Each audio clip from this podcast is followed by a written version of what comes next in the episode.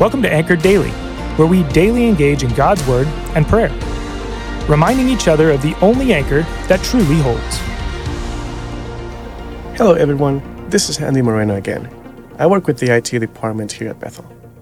We're going through the letter of Galatians, which I enjoy reading because it's a refreshing reminder about the justification we can obtain through Jesus' grace and forgiveness.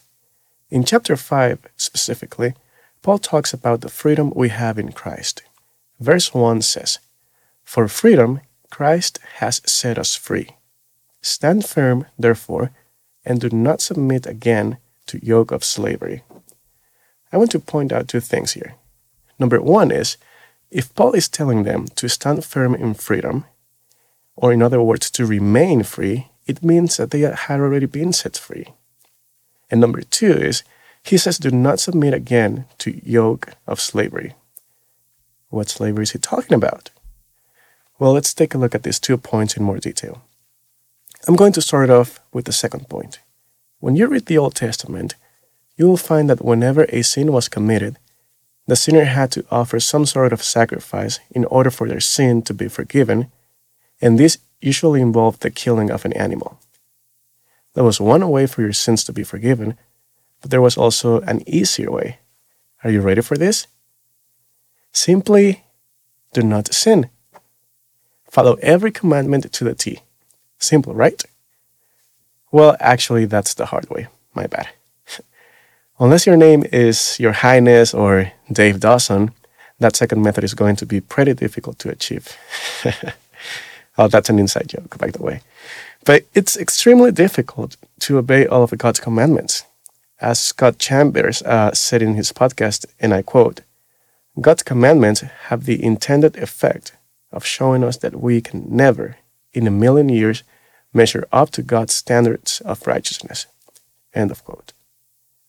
This is the reality. Verse 19 says that without God, we are slaves of sin.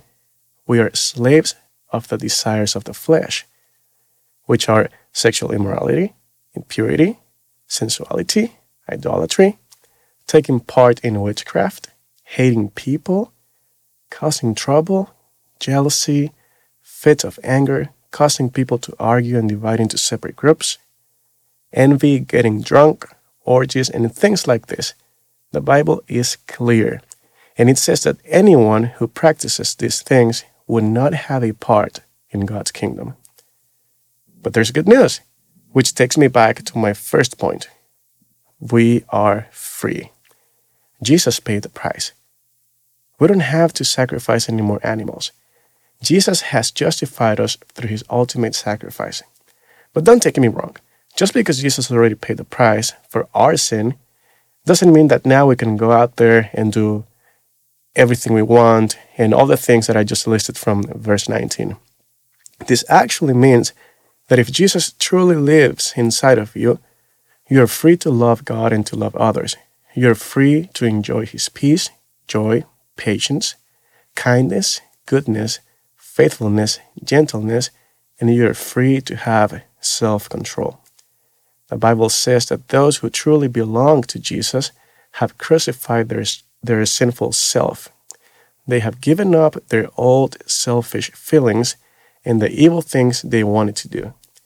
Verse 25 says, We get our new life from the Spirit, so we should follow the Spirit living by the Spirit is not an occasional influence by the Spirit. It's a continual and consistent way of living. We need to be consistent in loving God and in loving others. And I believe that the best way to achieve this is by sharing this truth with everyone. Let's pray. God, I come before you in the name of Jesus. I humble myself before the majesty of your presence. I thank you for the opportunity of doing this podcast and the privilege of sharing your word. We invite you into our hearts. We ask you to set us free from the yoke of slavery. We ask your guidance so we can love others the same way we love ourselves. We bless your name and confess that all the glory and all recognition belongs to you forever and ever. Amen. Thanks for joining us today. Listen in tomorrow as we continue to encourage one another to be anchored, steadfast, and secure in Jesus. If you haven't already subscribed, please do so because we'd love to continue to dive into God's Word with you. We'd also like the chance to connect further with you. If you go to bethel.ch, you'll see all sorts of ways to connect, serve, and worship with our church body. Finally, please consider sharing this podcast with your friends by word of mouth or on social media. Have a blessed rest of your day.